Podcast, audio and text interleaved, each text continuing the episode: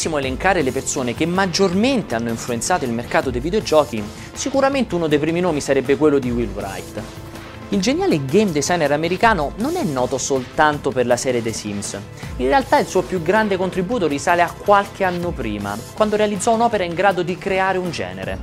Stiamo parlando ovviamente di SimCity e proprio a SimCity è dedicato questo nostro nuovo punto doc.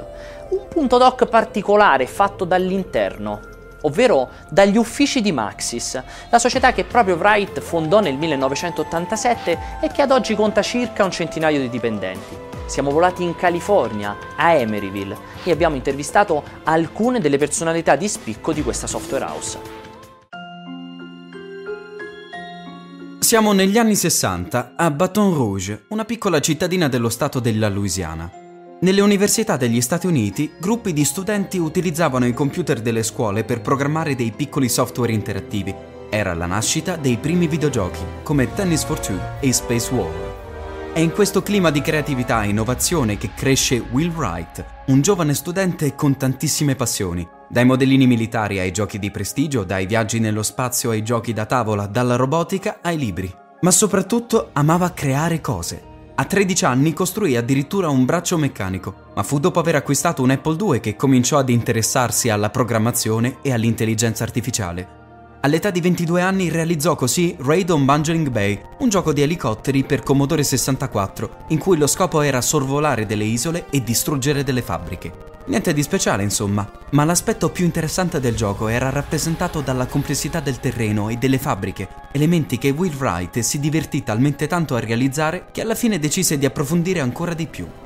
Spinto dalla sua nuova passione per l'urbanistica, il giovane sviluppatore prese l'editor delle isole del suo gioco e aggiunse case, strade, persone e automobili, dando vita a una città in grado di evolversi nel tempo. Stava pian piano nascendo qualcosa di completamente nuovo, un videogioco che si allontanava da tutti gli altri, chiedendo al giocatore di costruire cose, non di distruggerle. La prima versione venne chiamata Micropolis, ma nel 1985 nessun publisher sembrava interessato a pubblicare un prodotto in cui non si poteva né vincere né perdere. Per le aziende più grandi Micropolis non sarebbe interessato a nessuno. Il progetto era insomma in un vicolo cieco, ma durante un party avvenne un incontro che avrebbe cambiato le carte in tavola. Bill Wright incontrò Jeff Brown, uno sviluppatore già al lavoro su uno sparatutto aereo. I due decisero così di unire le forze e avviare un'unica azienda in grado di pubblicare entrambi i titoli. Fu quella la nascita di Maxis. Will is one of the founders Non è un caso che Will sia uno dei fondatori di Maxis. È una persona incredibile con cui lavorare. Ha una mente in grado di pensare diversamente e anche lui vede le cose in maniera differente e credo che la sua sensibilità rispecchi quello che Maxis è diventata e che continua a essere. È una realtà che guarda al mondo in modo diverso, che vede i giochi sia come esperienze creative che come una fonte di arricchimento. Insomma, credo che nella cultura di Maxis ci sia ancora molto di Will.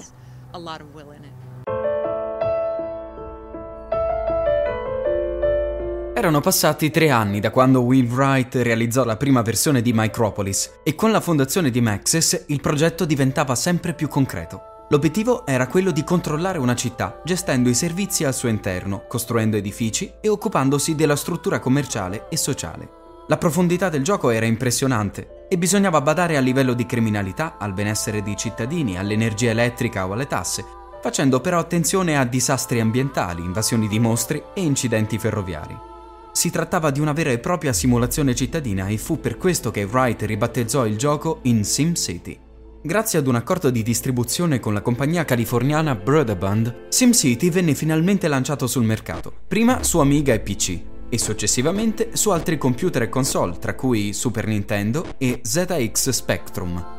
Sfortunatamente le vendite iniziali furono molto povere e le ristrettezze economiche costrinsero i due fondatori di Maxis a lavorare nell'appartamento di Brown. Lentamente però SimCity cominciava a diffondersi attraverso il passaparola di chi lo giocava, finché a parlarne non furono due delle testate più importanti degli Stati Uniti, il Time Magazine e il New York Times. Da quel momento il primo gioco di Maxis arrivò sulla bocca di tutti, popolando le riviste specializzate e ottenendo un clamoroso successo di mercato. Addirittura in numerose scuole ci furono insegnanti che utilizzarono SimCity come uno strumento educativo per avvicinare gli studenti alla gestione di risorse e alla struttura urbanistica. Il gioco era talmente complesso, realistico e profondo che addirittura la CIA e il Dipartimento della Difesa volevano collaborare con Maxis. L'opera di Will Wright aveva dato vita ad un nuovo genere, i cosiddetti simulatori gestionali, influenzando molti game designer di quel periodo. Tra tutti spicca il famoso Sid Meier, che ispirandosi a SimCity diede vita alla serie Civilization. Con SimCity Will Wright non aveva solo inventato un nuovo genere, ma aveva introdotto anche una filosofia inedita tra gli sviluppatori e soprattutto tra i giocatori. Da quel momento in poi i gestionali e in generale tutte le simulazioni divennero tra i generi più amati su personal computer.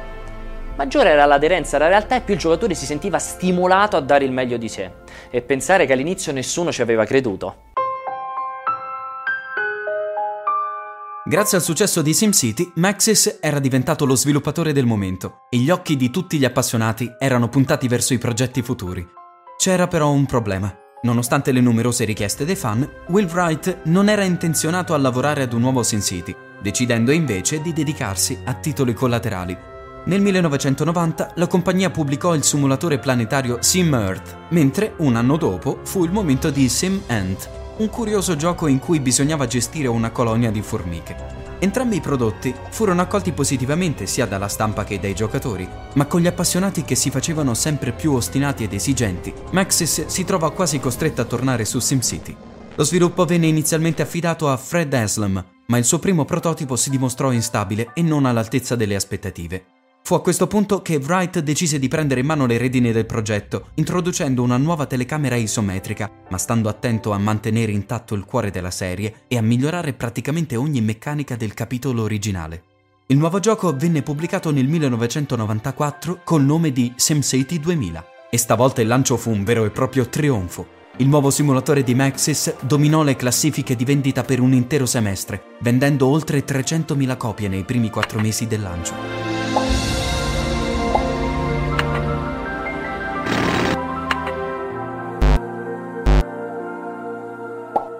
Sull'origine del nome Maxis è possibile trovare una serie di divertenti aneddoti in rete. Per un lungo periodo si è infatti creduto che Maxis fosse semplicemente l'inverso di 6am, le 6 della mattina, l'orario tipico in cui parte l'orologio dei Sims. In realtà si tratta solo di una coincidenza, visto che Maxis è un nome di fantasia che rispetta una regola inventata dal padre di Jeff Brown, l'altro fondatore della software house. Secondo lui, il nome di una società di videogiochi doveva essere composto da due sillabe e contenere una X, da qui Maxis. The ill-fated Hindenburg on her last flight sails over New York. Dopo il lancio di SimCity 2000, Will Wright poté finalmente dedicarsi a nuovi progetti. Il primo era un simulatore di volo ambientato nel corso della Seconda Guerra Mondiale e dedicato alla misteriosa esplosione del dirigibile Hindenburg. Il gioco non vide mai la luce, sia per lo scarso appeal dell'idea, sia per i numerosi riferimenti al nazismo, che il designer avrebbe dovuto inserire nel gameplay con l'inevitabile rischio di suscitare polemiche e dibattiti. Il 1995 fu un anno fondamentale per Maxis, la cui amministrazione era passata dalle mani di Wright e Braun a quelle di Sam Poole, ex responsabile marketing di Disney Software. La compagnia venne quotata in borsa e grazie alle vendite di SimCity 2000 attirò facilmente l'attenzione degli investitori di Wall Street, ma all'esterno nessuno immaginava che la situazione dell'azienda fosse molto meno rosea di quanto sembrava. L'anno seguente, anziché essere concentrate su un solo progetto, le risorse di Maxis vennero suddivise in quattro progetti differenti: Sim Park, Sim Tunes, Sim Copter e Full Tilt Pinball. Il team di sviluppo riuscì a pubblicare i quattro giochi entro la fine dell'anno, ma si rivelarono tutti grezzi e poco curati a causa del poco tempo a disposizione e di un utilizzo frammentario delle risorse. Le vendite furono scarse e nel 1997 la compagnia dichiarò perdite pari a 2 milioni di dollari. A quel punto sopravvivere divenne prioritario e tutti i progetti inediti vennero accantonati. Ancora una volta bisognava giocare la carta SimCity e questa volta sarebbe stato il turno di SimCity 3000. Maxis non se la stava passando affatto bene. Possiamo solo immaginarci le difficoltà che stava vivendo al suo interno, mentre allo stesso tempo doveva avere una facciata di positività al suo esterno per non compromettere la tenuta in borsa. Con SimCity 2000 la software house aveva raggiunto il suo apice, ma sul finire del millennio il mercato dei videogiochi stava subendo enormi cambiamenti e i dirigenti non sembravano avere le idee chiare, anzi, proprio il contrario. E purtroppo a farne le spese fu proprio il team di sviluppo. Con lo spopolare del 3D nei videogiochi, l'amministrazione di Maxis impose agli sviluppatori che il terzo capitolo di SimCity avrebbe dovuto avere una grafica poligonale. In realtà Bill Wright aveva già sperimentato il 3D con Simcopter, ma portare la complessità di SimCity in un mondo tridimensionale era una sfida ben più grande. Il team di sviluppo sapeva bene che sarebbe stata una pessima idea e che la tecnologia all'epoca non era ancora all'altezza di gestire una tale complessità strutturale, ma l'amministrazione non voleva scuse. Per questioni di marketing, SimCity 3000 doveva essere in 3D. Fu un errore enorme. In fretta e furia, Maxis realizzò una versione da mostrare alle 3 del 1997, ma quello che venne presentato al pubblico fu un titolo estremamente al di sotto delle aspettative, con vistosi problemi di design. Con 200 dipendenti da pagare e perdite enormi, la compagnia stava affrontando il suo momento più buio. Quell'unico progetto in cantiere, se fosse realmente uscito in quelle condizioni, avrebbe probabilmente decretato la fine sia di SimCity che dell'intera Maxis. Fu a quel punto che entrò in gioco il colosso Electronic Arts, che interessata ad espandersi nel mercato PC portò a termine quella che è ricordata ancora oggi come una delle più importanti acquisizioni nell'industria dei videogiochi. Dopo aver speso 125 milioni di dollari per comprarla, EA gestì la ristrutturazione di Maxis e lo sviluppo di SimCity 3000 poté ripartire da zero, abbandonando la fallimentare grafica tridimensionale e migliorando invece l'apprezzato 2D di SimCity 2000. Ma la cosa più importante fu che Electronic Arts diede a Will Wright il supporto e la libertà necessari per realizzare un gioco completamente nuovo, un'idea che il visionario game designer aveva in mente da diverso tempo, prendendo ispirazione dalle case giocattolo per bambole. Quell'idea sarebbe diventata The Sims, ancora oggi il franchise più venduto nella storia dei giochi per PC. Nel febbraio del 1999 SimCity 3000 arrivò finalmente nei negozi e nonostante uno sviluppo pieno di problemi e rinvii, scalò immediatamente le classifiche di vendita raccogliendo anche l'apprezzamento di pubblico e critica.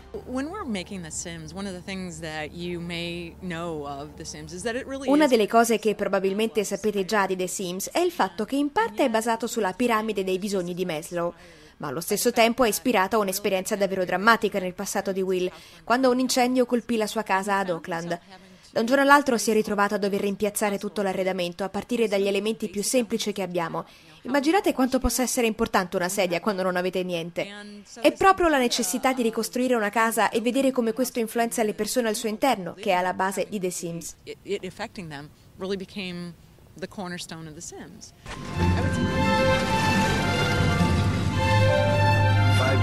All'alba del nuovo millennio, Maxis era tornata sotto le luci dei riflettori, grazie soprattutto alle vendite incredibili del franchise The Sims. Ma Electronic Arts non aveva alcuna intenzione di lasciare indietro SimCity, e così cominciò subito lo sviluppo del quarto e ambizioso capitolo. Nella realizzazione di SimCity 4 non fu però coinvolto direttamente Will Wright, impegnato prima con The Sims 2 e poi con un nuovo gioco ambientato nello spazio, Spore. Stavolta Maxis decise di sostituire gli sprite di SimCity 3000 con diversi elementi tridimensionali, ma ancora una volta il cuore dell'esperienza rimase quello originale, di una visuale isometrica su base bidimensionale.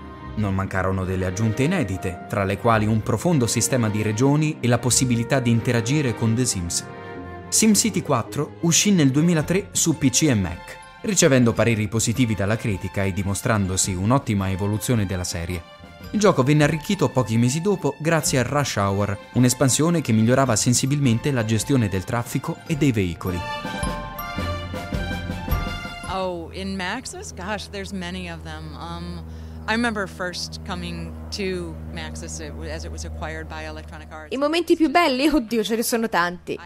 Ricordo quando arrivai in Maxis subito dopo l'assorbimento da parte di Electronic Arts. Ed era il lavoro dei miei sogni. Io amavo SimCity, avrei dato qualsiasi cosa al mondo per lavorarci. Il team si trovava nella baia di San Francisco e aveva un non so che di misterioso. Quindi per me era un lavoro da sogno. Ricordo quando pubblicammo The Sims, nessuno immaginava che un gioco come quello avrebbe avuto un pubblico.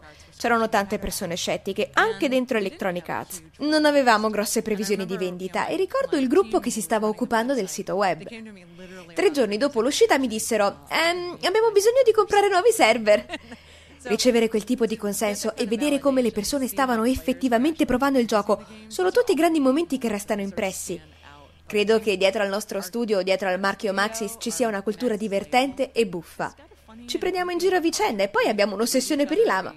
Davvero, ogni giorno spuntano fuori tante cose stupide da queste parti. You name it. Little silly things go on almost every day around here.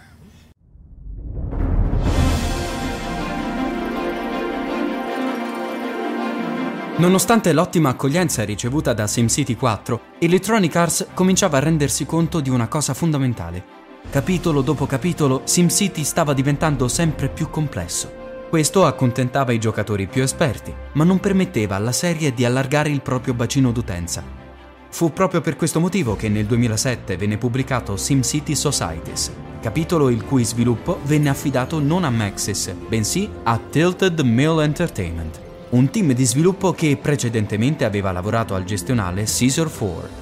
L'obiettivo era quello di offrire un'esperienza molto più accessibile, ma Electronic Arts ottenne l'effetto contrario. Tante furono infatti le critiche da parte degli appassionati e della stampa, a causa di un'eccessiva semplificazione di quelle meccaniche che avevano resa famosa la serie. Si trattava della prima vera macchia in un franchise fino a quel momento impeccabile. Ma non fu l'unica nota negativa del periodo, visto che appena due anni dopo, nel 2009, Bill Wright decise di abbandonare Maxis, lasciando di sasso tutti i suoi fan, per fondare la società di consulenza Stupid Fan Club. we were thinking of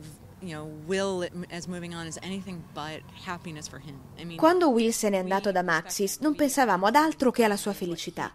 Lo rispettiamo e tutti noi siamo influenzati dal suo contributo e dalle sue due idee, SimCity e The Sims. Abbiamo avuto tante altre persone che nel corso degli anni hanno lavorato su questi progetti e li hanno guidati in maniera inventiva. Quello che Will voleva fare era usare la sua creatività in altri media e in nuovi campi. Nella storia di Maxis non si è trattato di un momento triste, ma di un'occasione in cui essere felici sapendo che Will sarebbe stato in grado di esplorare altre cose.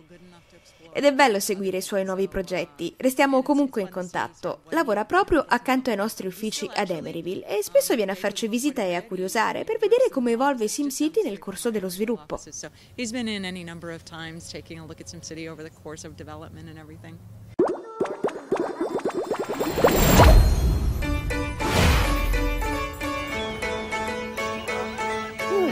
Con la pubblicazione di The Sims 3, Maxis aveva cominciato in gran segreto a lavorare ad un capitolo completamente nuovo di SimCity.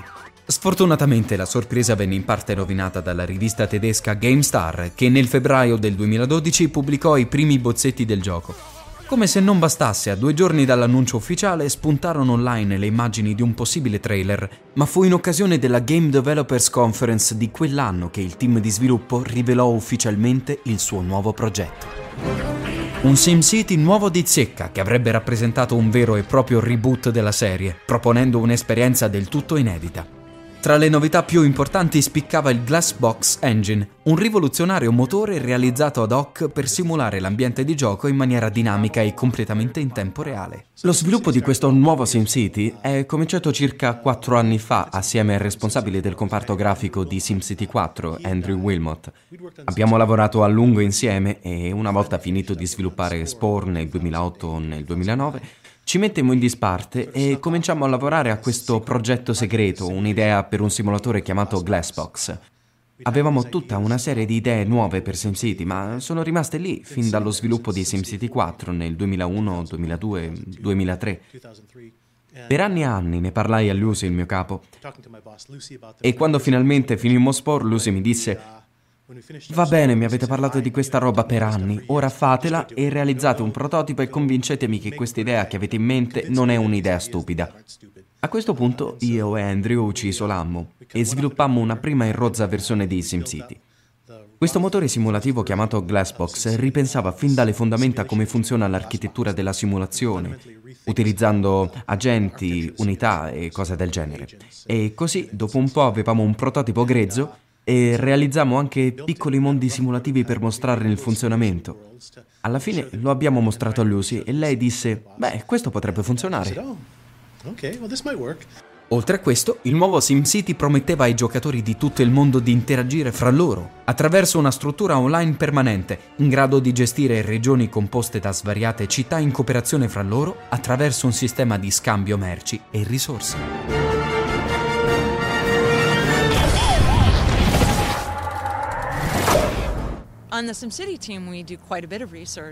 Nel team di SimCity facciamo un bel po' di ricerche per capire come certe cose funzionano in un sistema così complesso come quello delle città vere.